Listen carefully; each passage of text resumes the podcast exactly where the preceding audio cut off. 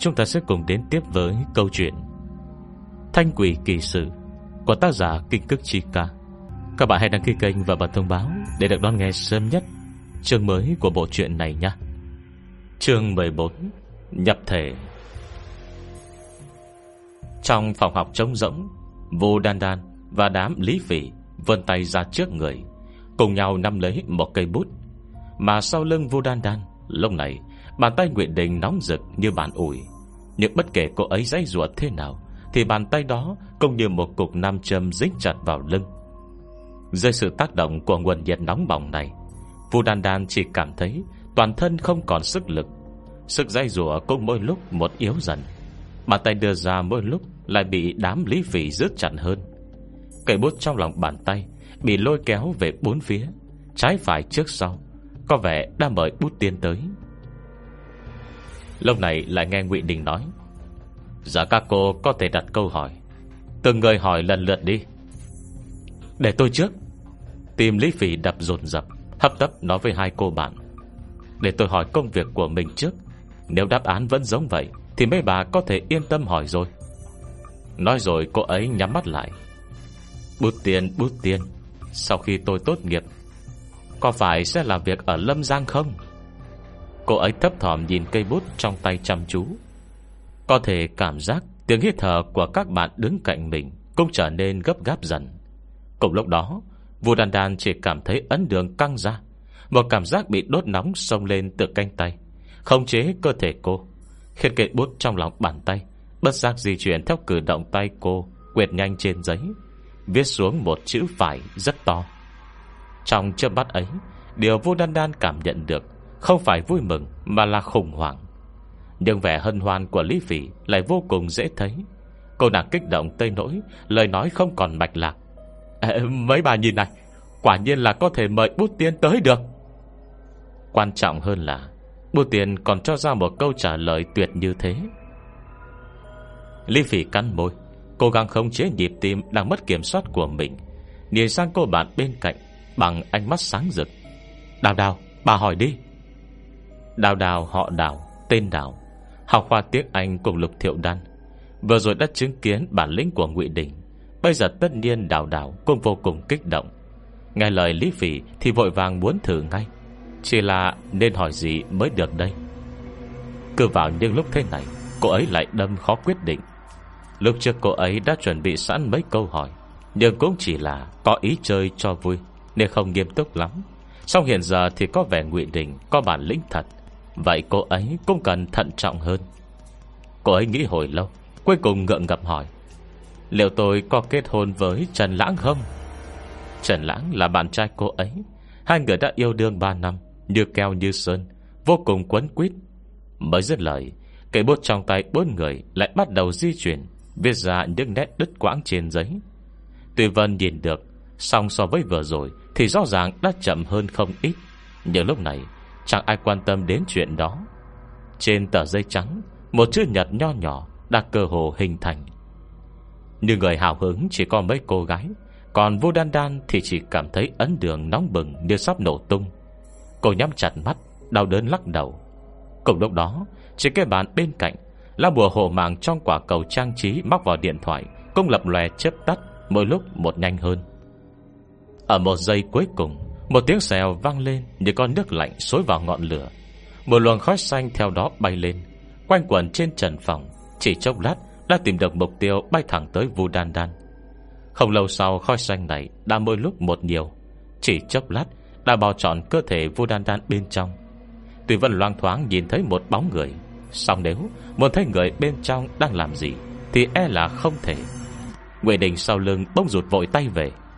"À!" Cô ta cả kinh kêu lên, lòng bàn tay không rõ tại sao mà phồng rộp lên những bọng nước. Lúc này Vu Đan Đan nhận ra cả mắt cô ta đã trở về bình thường, chỉ là sắc mặt còn có vẻ tái xanh hơn vừa rồi. Cơ thể đứng thẳng cũng còng xuống, tựa hồ đã mệt mỏi đến kiệt quệ. Ngụy Đình bừng tỉnh, nhìn lòng bàn tay mình, đem mặt đầy kinh ngạc. Cô, cô, cô, cô, tôi... Cô, cô, tôi, tôi cả ngày. Mọi người còn đương trở tin thật sốc, thế mà cô ta trịnh trọng như thế, nhưng mãi vẫn chưa nói nổi một câu bình thường. Vu Đan Đan đã nhận ra điều không ổn. Cô vòng tay ra sau, vừa tới vùng lưng, như bị bàn ủi ấn vào ban nãy. Một bàn tay khác thì dày chỗ ấn đường. Có lẽ do ảnh hưởng của bùa hộ mạng mới rồi, nên bây giờ ấn đường đã không còn nóng rực như vậy nữa, mà tựa như có một dòng suối mát thấm vào đang chậm chậm làm dịu cơn khô nóng.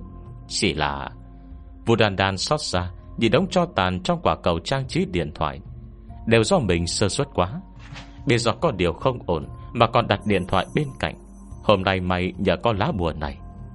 Vu Đan Đan nhìn thấy mà sợ, nhưng chỉ chốc lát đã bừng tỉnh, quay sang nhìn Ngụy Đình ngần ngừ hỏi: "Có phải cô bị thứ gì nhập thể rồi không?" "Cái gì?" Ngụy Đình đang hoảng hốt, không rõ nguyên do, không phản ứng lại ngay. Nhưng vợ bực tỉnh đã gần như nhảy bật lên, lắc đầu chối biến: "Cô nói bậy, làm gì có chứ. Tôi chính là tôi." "À." Vu Đan Đan đáp bâng quơ: "Là ngọn lửa có màu khác thường, đúng không?" "Không sao. Cô có ai bị nhập thể hay không, chúng ta nói thì không tính, cứ đợi A Thanh tới đã." Trong mắt Nguyễn Đình lướt qua một vệt căm ghét: "Toàn nghe các người ăn nói linh tinh, rõ ràng chẳng biết gì mà cứ nói mình như giỏi lắm vậy, đúng là buồn nôn." Vu Đan Đan sừng sốt: "Bọn tôi nói gì rồi?" Chỉ chốc sau, cô ấy đã hiểu ra ngay. Chắc chắn là mấy câu Hà Thanh nói về huyền thuật sư khi họ trò chuyện với nhau rồi. Trừ cái này ra thì cô nàng Ngụy Đình năm nhất này làm gì có liên quan đến bọn họ chứ. Vu Đan Đan giễu cợt: "Tôi đã nói tại sao cô không vừa mắt bọn này rồi. Hóa ra nguyên nhân là như thế. Làm sao cô biết bọn tôi không bản lĩnh? Không chừng chính cô mới là kẻ vô dụng đấy." Dứt lời thì chợt đánh giá trên dưới Ngụy Đình: "Tôi cứ cảm thấy cô quen quen, hình như đã gặp ở nơi nào rồi." Chắc chắn từng gặp rồi, nhưng bây giờ lại vắt hết óc cũng không nhớ ra nổi. Vu Đan Đan nhíu chặt mày, sục sạo lại trí nhớ trong đầu. Mái tóc thẳng dài kia quả thật không thể khiến cô quên được. Cô nhớ mãi. Vu Đan Đan bỗng giật tỉnh: Cô Cô là người trên tàu điện ngầm hôm đó. Hôm đó khi tới bệnh viện gặp Lâm Lâm, có cô gái bị Hà Thanh giờ ám chiêu trên tàu điện. Nguyễn Đình ngẩng đầu căm phẫn. Vu Đan Đan chẳng hề để mặt tí nào. Chỉ là cô nàng miệng mồm không sạch sẽ, sau thì tóc bị kẹp vào cửa, gặp cảnh khó xử lắm đúng không? Vu Đan Đan cười nói: "Bị kẹp suốt tới trạm kế luôn." Hết chương mười bốn. Chương mười lăm. Trong chớp mắt ấy, không lời nào có thể hình dung sự xấu hổ và tức giận của Ngụy Đình. Với cô ta, mặt mũi là thứ quan trọng không kém gì tính mạng. Bây giờ bị Vu Đan Đan thẳng thừng vạch áo xem lưng như thế, làm sao trong lòng có thể không hận. Dẫu trong bụng đầy căm thù, ngoài mặt cô ta vẫn cười cười thản nhiên: "À, hôm đó do tôi mệt quá, sức không tốt, gặp ít rắc rối chỉ là bình thường." Còn miệng không sạch sẽ, cô ta khẽ mỉm cười: "Cô cảm thấy tôi sẽ là người mất giá như thế à?" Cô ta có khí chất khác biệt, còn có năng lực đối thoại với thần linh. Nếu bảo cô ta chính là kiểu ăn nói chanh chua sau lưng, đoán chừng sẽ không ai tin. Người ủng hộ cô ta trước tiên chỉ là nhóm ba người Lý Phỉ. Nhưng Vu Đan Đan thì chẳng dính chiêu này.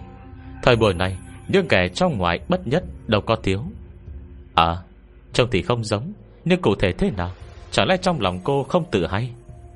Vu Đan Đan lầu bầu: "Tôi đã bảo tại sao tự dưng A Thanh muốn cho cô một bài học, mà chắc chắn là do cô tâm tư bất chính. Nếu không phải vậy, có ai lại đi sinh hiềm khích với người ta vì chuyện bé xíu này?" Vu Đan Đan can đảm hơn hẳn, bây giờ mới hồi tưởng lại chuyện vừa rồi. "Vừa rồi không phải cô muốn lấy mạng tôi đấy chứ?" Nếu không phải cô ta muốn lấy mạng mình, tại sao bùa hộ mạng lại tự động kích hoạt? Nhưng không biết có chuyện gì mà sau khi Vu Đan Đan nói ra những lời này, cảm xúc của Ngụy Đình lại đột nhiên trở nên bất ổn. Cả mắt long lên, tia máu đỏ lại vằn trong mắt. "Muốn lấy mạng cô đấy, cô có thể làm gì?" Sự ác độc trong những lời này, dù là người ngoài cuộc cũng nghe rất rõ ràng rành mạch. Vu Đan Đan thản nhiên liếc điện thoại, may mà vừa rồi đã nhắn tin cho Hà Thanh.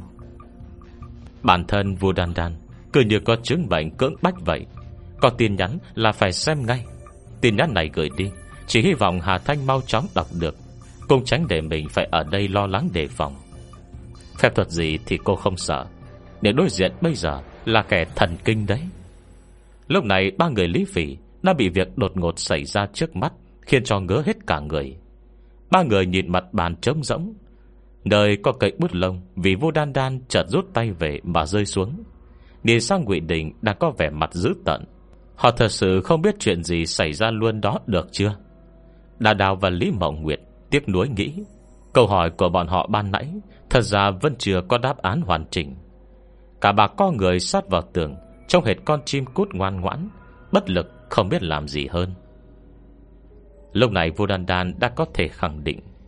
Cô ấy lùi về sau hai bước, lưng đụng vào góc bàn học, ngạc nhiên nói: cô là biết nhập thể rồi, hay là do có hai nhân cách?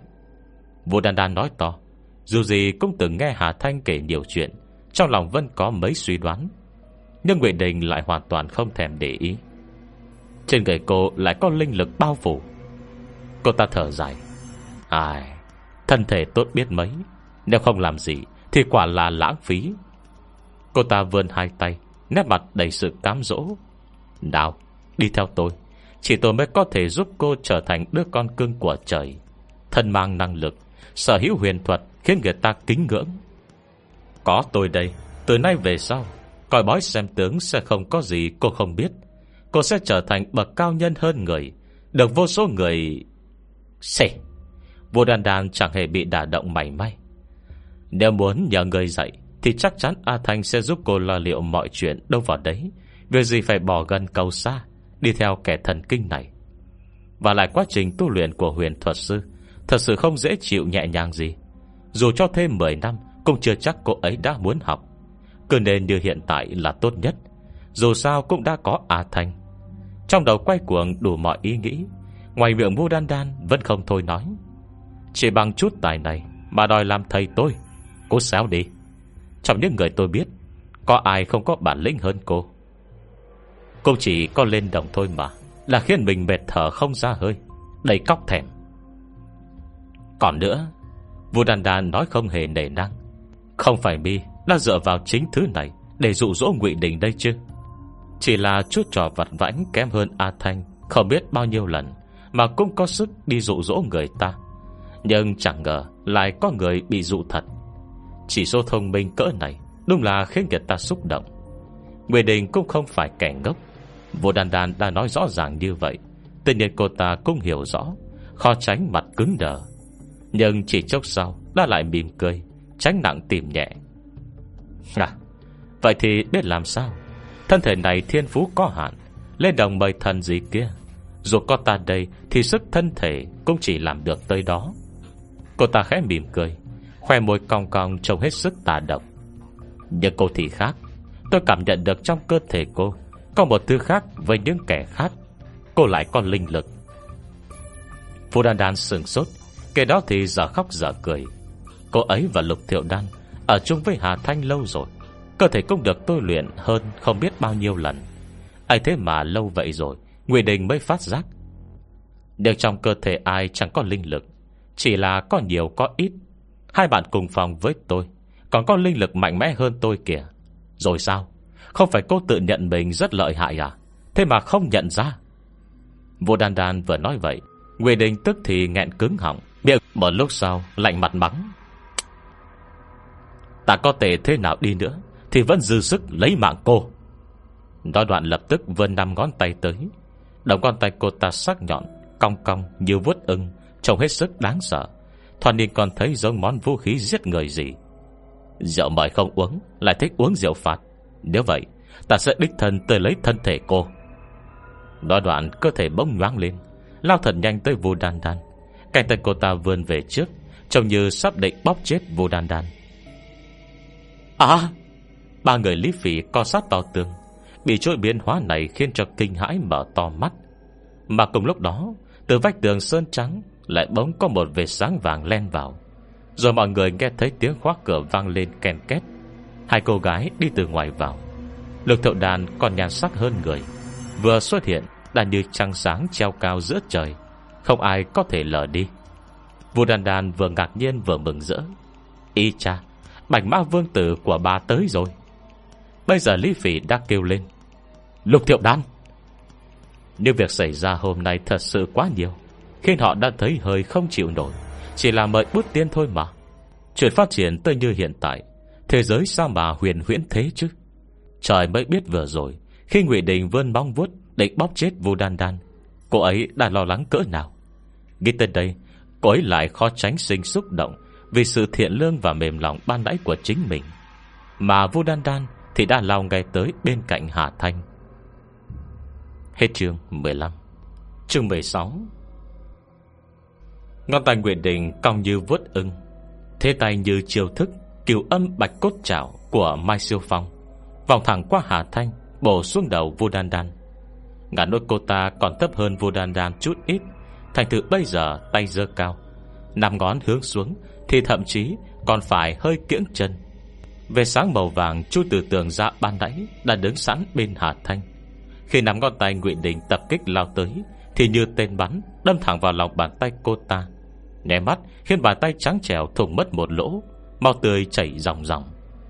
Đột nhiên bị tập kích đau đớn, lời nói đã tới bên miệng cô ta cũng biến thành một tiếng kêu thê thảm. Ngụy Đình nhanh chóng lùi một bước về sau, nắm chặt bàn tay mình. Trong lòng bàn tay, trừ lỗ thủng đang chảy máu đầm đìa kia thì chẳng còn gì cả. Thứ như cây kim màu vàng ban nãy đâm xuyên qua bàn tay, giờ đây lại chẳng thấy bóng dáng tăm tích. Cô ta đau đớn nhíu chặt mày, bây giờ mới ngẩng đầu, tia máu trong mắt đã lui đi. Tuy vậy nét mặt lại trở nên hoảng loạn. Tôi, tôi không muốn. Ba người Lý Phỉ vẫn như tấm phông làm nền, rúc sát vào góc tường. Ánh mắt vừa rời khỏi Lục Thiệu Đan tự dưng xuất hiện, đã thấy ngay một cảnh máu tanh như thế thì không khỏi nhỏ giọng kêu thốt lên.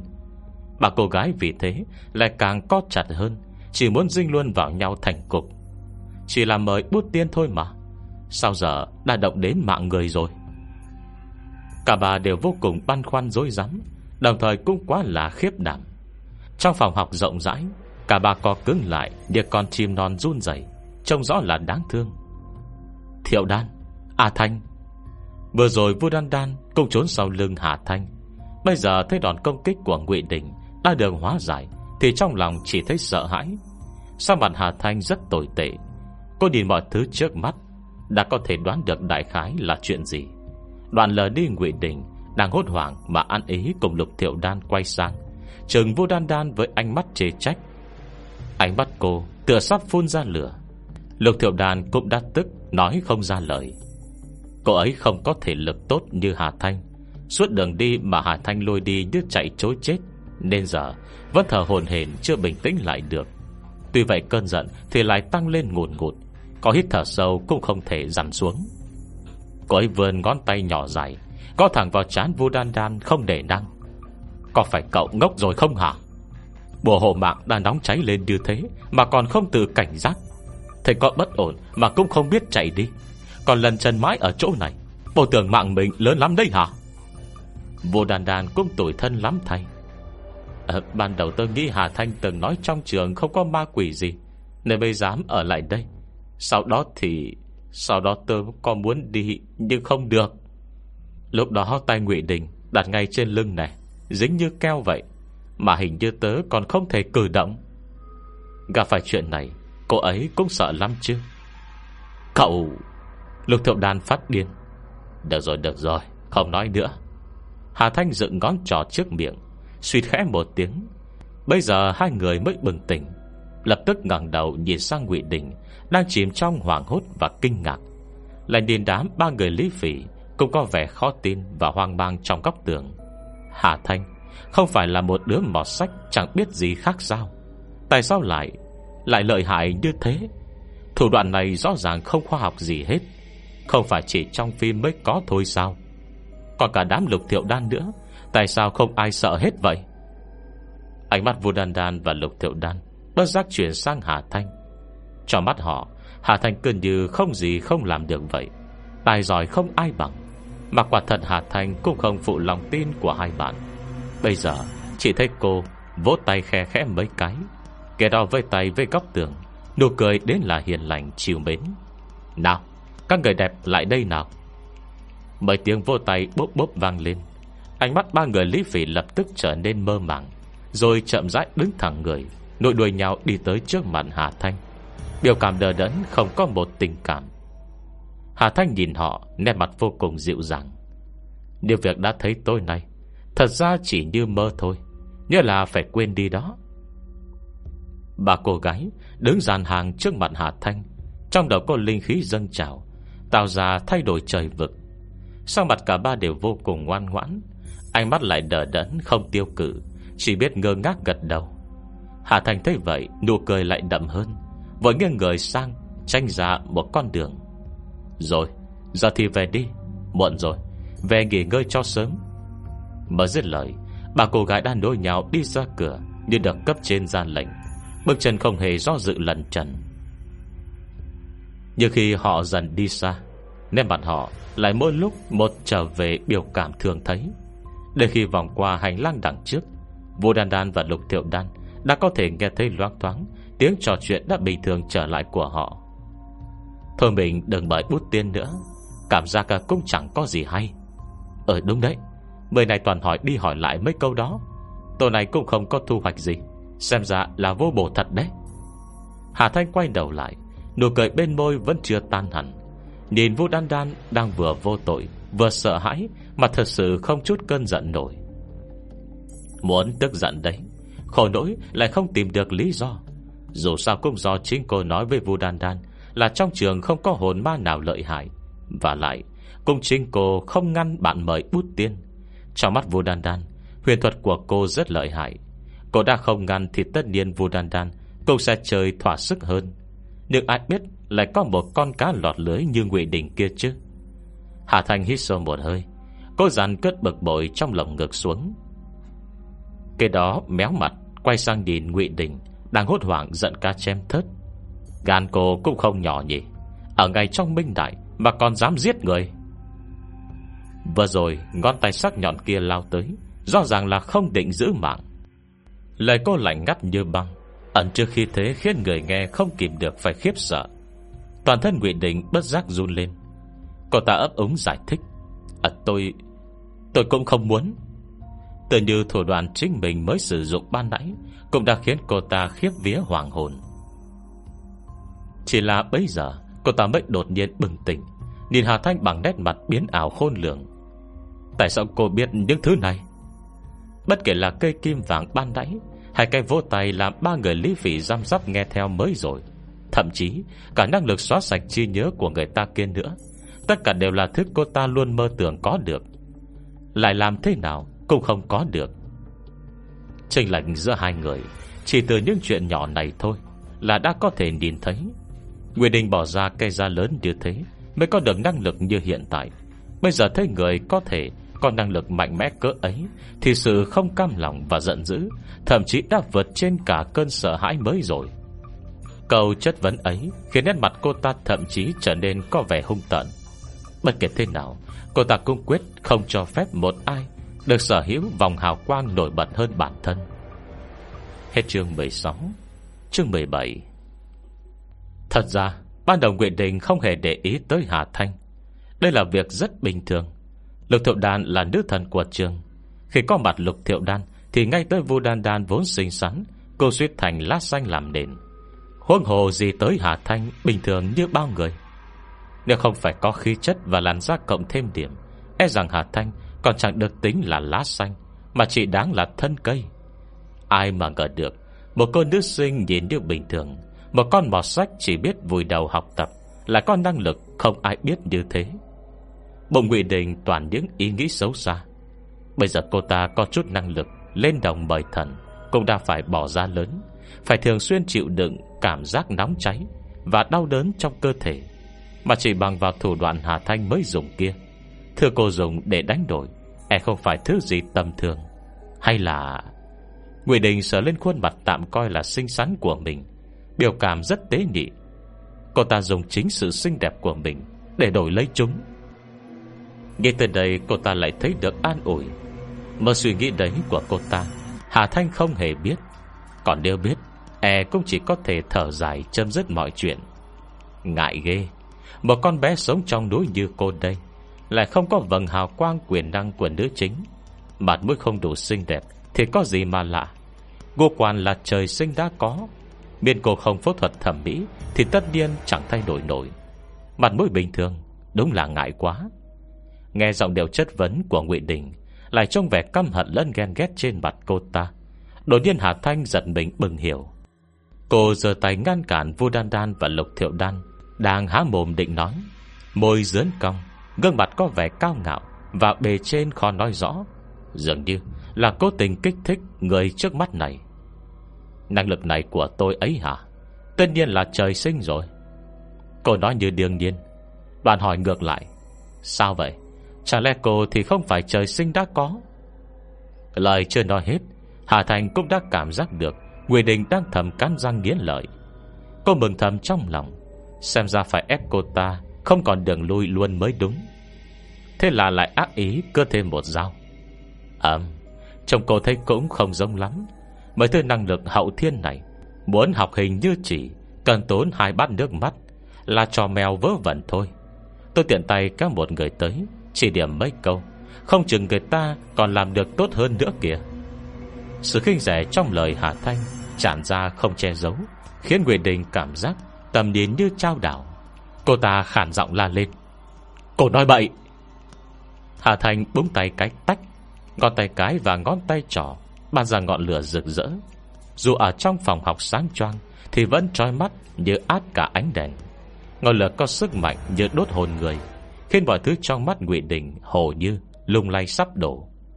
Năng lực như vậy, tạm không tính đến việc cô ta có thể làm được hay không. Mặc dù muốn làm được thì ắt cô phải trả một cái giá. Chắc chắn sẽ không thể nhẹ nhàng như chỉ bật hộp quẹt như Hà Thanh đã làm. Cảm giác bị vượt trội, bị đè ép này đối với Ngụy Đình quả thật không khác gì thạch tín hay rượu chấm, là thứ độc chí mạnh. Cô ta cắn chặt hàm răng, vì cắn quá mạnh để có thể nghe được cả tiếng ken két do răng ma sát vào nhau.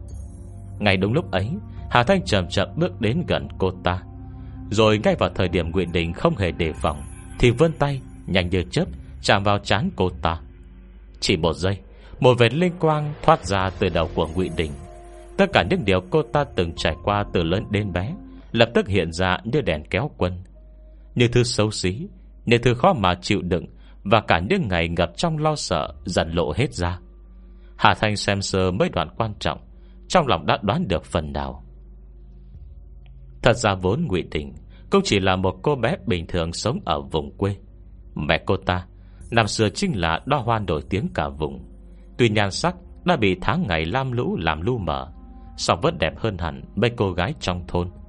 Nhưng đẹp cũng không thể mài ra cơm ăn.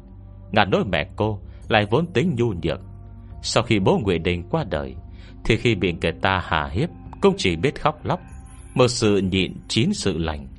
Dù có người khi đi qua cửa nhà xấu tính buông lời ong tiếng ve, mẹ cô ta cũng chỉ dám tủi thân khóc thầm, thậm chí còn không dám đi ra đánh một trận với những kẻ ác khẩu. Ngược với mẹ, Ngụy Đình còn nhỏ tuổi nhưng đã đánh nhau với vô số thằng con trai vì chuyện này. Cô ta là con gái, lại thường phải một mình đánh lại mấy đứa con trai, cuối cùng vẫn là bên chịu thiệt. Nhưng cuối cùng, khi phụ huynh bọn đấy đến tìm nhà, cô ta vẫn phải chịu yếu thế hơn, kiểu gì cũng sẽ bị mẹ lôi hoặc kéo. Mà kệ cô ta đang đau đớn mà tát cho mấy bàn tay. Rõ ràng do người ta sai trước, thế mà mẹ vẫn nhất quyết phải khóc lóc ép cô ta đi xin lỗi cả làng. Khi đó, dù tuổi nhỏ nhưng cô ta cũng đã hiểu, biết trên đời này người ta chỉ bắt nạt kẻ yếu. Nếu khi đó mẹ cô ta hung dữ hơn, chịu xách dao ra đối đầu với bọn đấy một lần, thì cuộc sống của họ làm gì thành ra như thế. Dù sao, người giữ tiết đơn thân nuôi con trong thôn cũng không chỉ có mẹ cô ta. Người ta làm được, vậy tại sao mẹ cô ta lại không được? Xinh đẹp tuy không thể mài ra cơm ăn, nhưng chí ít vẫn kiếm được hơn người ta một bát cơm bỏ bụng. Năm Ngụy Đình mười hai tuổi, mẹ cô ta lên trấn bán thức ăn, sau thì lọt vào mắt xanh của một tiểu thương. Về cái tính nhu nhược đấy của mẹ cô ta, người ta đến cửa nói muốn bên nhau, bà cũng chả dám nói gì nhiều, chỉ cảm thấy có người chịu nuôi bà quả phụ có con riêng như mình đã là may phước lắm. Bà có tâm lý đấy, nên sau khi về làm vợ người ta, bà vẫn luôn nhún nhường ngoan ngoãn, không phải đã phải chịu bao nhiêu uất ức tủi thân. Nhưng chẳng mấy sau, bà mang thai. Con của chồng hiện tại, tức cha ghẻ cô ta, tất nhiên là vào thời điểm ấy, người có thể đồng ý lấy một quả phụ không xu dính túi cũng chỉ là một người bán hàng rong thông thường. Nhưng sau khi kết hôn, ông ta gặp thời, từ bán đồng hồ qua tay đến tiếp thị kim từ điển, sau là những thiết bị điện gia dụng giá cao.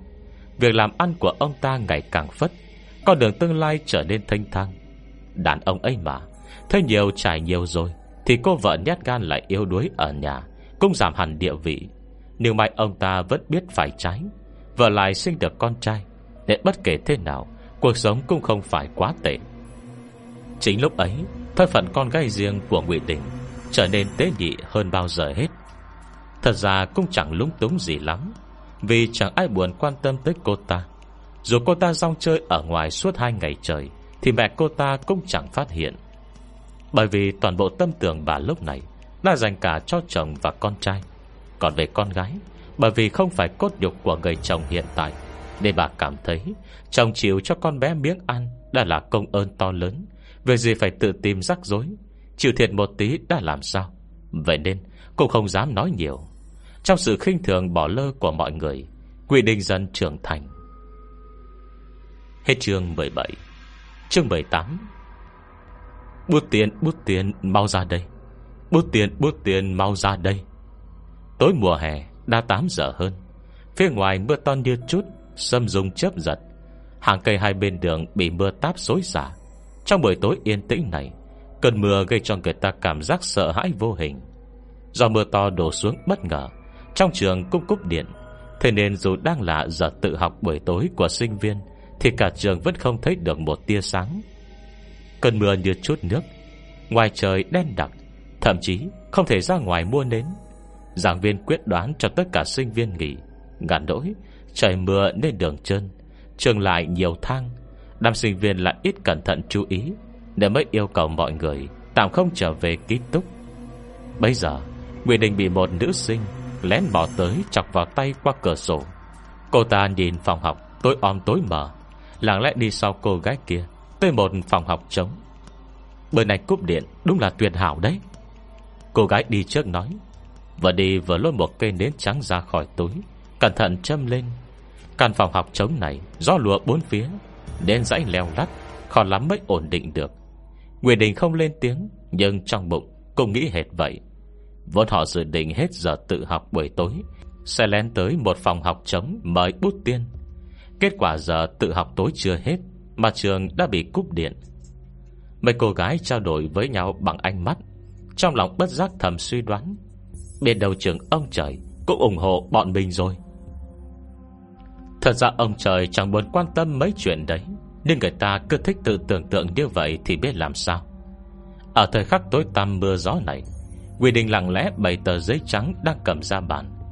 Anh đến lờ mờ leo lắt vì gió thổi, để có thể tắt bất cứ lúc nào. Thoáng đâu đây, như có thứ vô hình gì đang lén lút rình mò trong bóng tối. Đám nữ sinh cầm cây bút trong tay, tay nắm chặt tay nhau, đường quanh ngọn đến nhìn chăm chú cây bút vẫn chẳng nhúc nhích. Nhưng đợi mãi mà tay họ vẫn chẳng chạm vào cây bút. Cô gái đứng đầu không nhịn được, không phải là vô dụng rồi đây chứ? Không thể nào, cô gái bên cạnh giải thích. Thần linh lớp bên cạnh đã nói là linh lắm mà. Đúng đó, Triệu Diễm Bình lớp hai cũng từng mời bút tiên rồi. Nghe nói nếu bút tiên tới thì tay chúng ta sẽ tự cử động, chắc phải chờ thêm lúc nữa. À, nhưng tớ thấy hơi sợ, ngộ nhớ có ma tới thật rồi nó không chịu đi thì làm sao? Ngụy Đình im lặng nghe các bạn thảo luận, không hé một lời. Nếu vô tính cô ta đã như thế, mọi người cũng đã quen.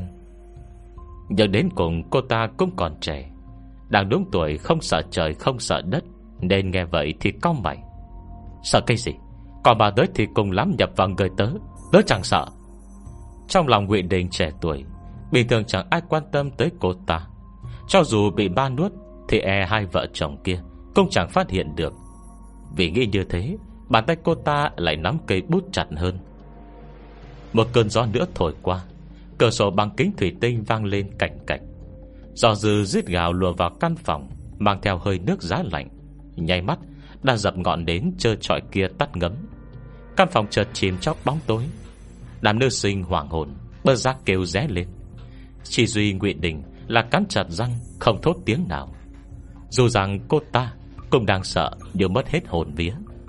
Mà ngay lúc ấy, toàn thân Nguyễn Đình bỗng run lên. Trên cánh tay trần của cô ta lại cảm giác như có một bàn tay lạnh ngắt đang vuốt ve. Nhưng tay người sao lại có được nhiệt độ như băng giá vậy được? Lách tách, một tia chớp lóe lên ngoài cửa sổ, khiến cả đất trời như run bắn. Mượn ánh sáng khi tia chớp lóe qua, Nguyễn Đình nhìn thấy trên tay mình có một bàn tay phụ nữ màu xanh trắng. Cô ta toàn là toáng lên, thì ngay giây sau bàn tay kia đã đột nhiên phủ lên nơi tay họ đang nắm chặt, kéo cả tay cô ta di chuyển về một bên. Nhưng kỳ lạ là cả ba cô gái khác lại như không hề nhận ra, chỉ vừa kích động vừa hồi hộp, cảm nhận hành động mất khống chế của mình, mở to mắt nhìn từng nét được viết lên trang giấy. Đáp án vừa khéo hợp với câu hỏi của họ, khiến ai nấy vừa xúc động vừa hân hoan. Mưa gió tan dần, mấy cô gái hài lòng thu dọn đồ đạc, trong khi rôm rả tám chuyện với nhau. Thảo nào mời bút tiên đáng sợ như vậy, còn cần có người hóa ra là Linh thật. Đúng đấy, sợ muốn chết luôn. Vừa rồi tôi cảm giác như không khống chế được tay mình ấy. Ôi không được rồi, chúng ta mau đi thôi. Cô gái thứ ba la lớn. Vừa rồi Miêu Miêu nhắn tin nói giảng viên đã thông báo lát sẽ có điện, chúng ta phải về luôn cho kịp. Nghe lời này, mấy cô gái đều vội vàng thu dọn sách và túi sách. Chỉ duy Nguyễn Đình vẫn đứng yên tại chỗ không động cửa. Nguyễn Đình, bà không đi hả? Không phải giảng viên lớp thực hành mấy bà còn quản lý gắt hơn sao? Đèn đã tắt từ lâu, cũng không đốt thêm nữa. Trong bóng tối, Nguyễn Đình khẽ nghiêng đầu sang, gương mặt chỉ thấy những đường nét thấp thoáng. Hình như cô ta cong môi, thản nhiên nói: Không có gì, mấy bà về trước đi. Hả? Mấy cô bạn bị nụ cười của cô ta khiến cho ngớ người, kể đó mới bừng tỉnh. Ờ, à, vậy được rồi, bọn tôi đi trước. Lớp bọn tôi ở xa, lớp bà thì ở ngay cạnh đây đúng không nhỉ? Bà cô gái căn dặn một hồi, rồi cùng hớt hải chạy đi. Trong phòng học tối om, chỉ còn lại mình Nguyễn Đình.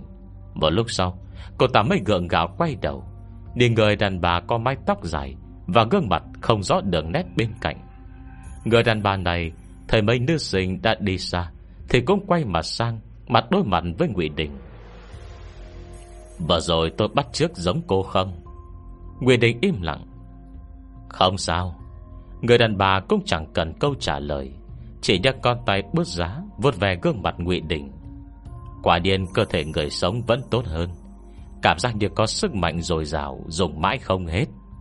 Cô bé, tôi biết cô muốn được người ta để ý, được người ta chờ đợi, được người ta sùng bái. Chỉ bằng chúng ta là một giao dịch vậy. Đôi môi đỏ thẫm của cô ả cong lên, tạo thành một nụ cười không cho người ta từ chối. Để tôi bám vào người cô. Cô ả nhìn cô gái to gan trước mặt, cam đoan: Bình thường tôi sẽ không làm ảnh hưởng tới cuộc sống của cô, nhưng khi cô muốn biểu diễn cho người ta về năng lực khác người của mình, tôi sẽ rút bớt một phần hồn lực của cô để phóng đại giác quan thứ sáu của cô, khiến cô có thể biết được tương lai mà kẻ khác muốn biết trong thời gian ngắn. Tựa như coi bói xem tướng vậy, tất cả mọi người đều sẽ tôn sùng cô. Rồi từ nay về sau, không có gì có thể che đi hào quang của cô. Cô sẽ trở thành tiêu điểm thu hút tất cả. Hết chương mười tám. Chương mười chín. Nhập thể. Thần hồn của con người là vùng cấm của khoa học kỹ thuật, không ai có thể hiểu rõ cũng như cho ra kết luận xem nó có thể sinh ra năng lượng và biến đổi thế nào. Trong mắt Hà Thành có vẻ thương hại, nhìn Nguyễn Đình đang bị mình đè dưới lòng bàn tay.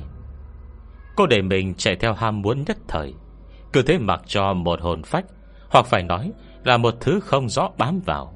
Đúng là can đảm thật đấy. Nói nghe nhẹ nhàng lắm. Nguyễn Đình cười giễu. Lúc đó tôi chỉ là một sinh viên bình thường, đừng phải một ma nữ pháp lực cao thâm, chứ nghe lời thì còn làm gì được chứ. Cô ta nói như mình thật sự không còn cách nào. Nhưng chỉ chốc lát, đã lại để lộ tiếng lòng chân thực. Nhưng cô biết không, cảm giác chỉ mình mình mới nhìn thấy được, nó đúng là tuyệt vời. Đến bây giờ tôi phải cảm ơn vì nó đã xuất hiện đấy. Nét mặt cô ta có vẻ điên cuồng. Khi biết mình có điểm đặc biệt hơn người, cô ta trở nên vui sướng hẳn. Kể từ khi nó bám vào, mọi người mới bắt đầu chú ý tới tôi. Trước khi lên đại học, ngay trong trường, các bạn quen biết đều thầm gọi tôi là Linh Môi Sư. Chính bởi vì tôi có năng lực đặc biệt như thế nên mới được tất cả tôn sùng, chú ý. Đằng nào thì một đứa cha mẹ không thương yêu như tôi đây, trừ tự thân cố gắng để giành lấy, còn ngoài ra ai thèm liếc nhìn thêm một cái, dành cho sự chú ý nhiều hơn chứ. Nguyễn Đình càng nói càng hùng hồn, tự như quyết định năm đó của mình là vô cùng chính xác, không cho phép bất cứ ai hoài nghi. Nhưng cây giá cô trả nổi không? Nghe tới đây, đột nhiên Hà Thanh lạnh lùng hỏi. Còn bà đó nhập vào người, quả thật không can thiệp vào sinh hoạt hàng ngày của cô. Nhưng chẳng lẽ cô không tự phát hiện? Càng ngày cô càng trở nên không giống chính mình, thường xuyên làm một số chuyện đến bản thân cũng không hiểu được. Hơn nữa, những chuyện như vậy cũng xảy ra ngày càng nhiều. Sao mặt Nguyễn Đình lại tái hơn? Bỗng cô ta nhíu mày, cả mắt tỏa ra phẫn nộ cùng cực. Cô im ngay! Giọng nói khàn khàn lại chất chứa oán hận. Nếu không phải e dè trước năng lực khó lường của Hà Thanh thì lúc này e đã xông tới cắn xé. Hà Thanh lại coi lời cô ta như gió thoảng bên tai, vậy tiếp tục nói. Cô biết không, với ngôi trường nổi tiếng có văn khí trăm năm như Minh Đại này, trời sinh đã có năng lực ngăn cấm một số hồn ma không thể đi vào. Trên người cô có một hồn ma như thế bám vào mà vẫn có thể sống bình thường trong trường. Cô từng nghĩ tới lý do vì sao không? Việc này Nguyễn Đình thật sự không biết. Điều thực cô ta biết chỉ gói gọn trong những gì mà nước kia đã dạy. Nhưng bản thân à đã không biết mấy, thứ dạy được chỉ có hạn, làm sao có thể so với Hà Thanh. Tại sao?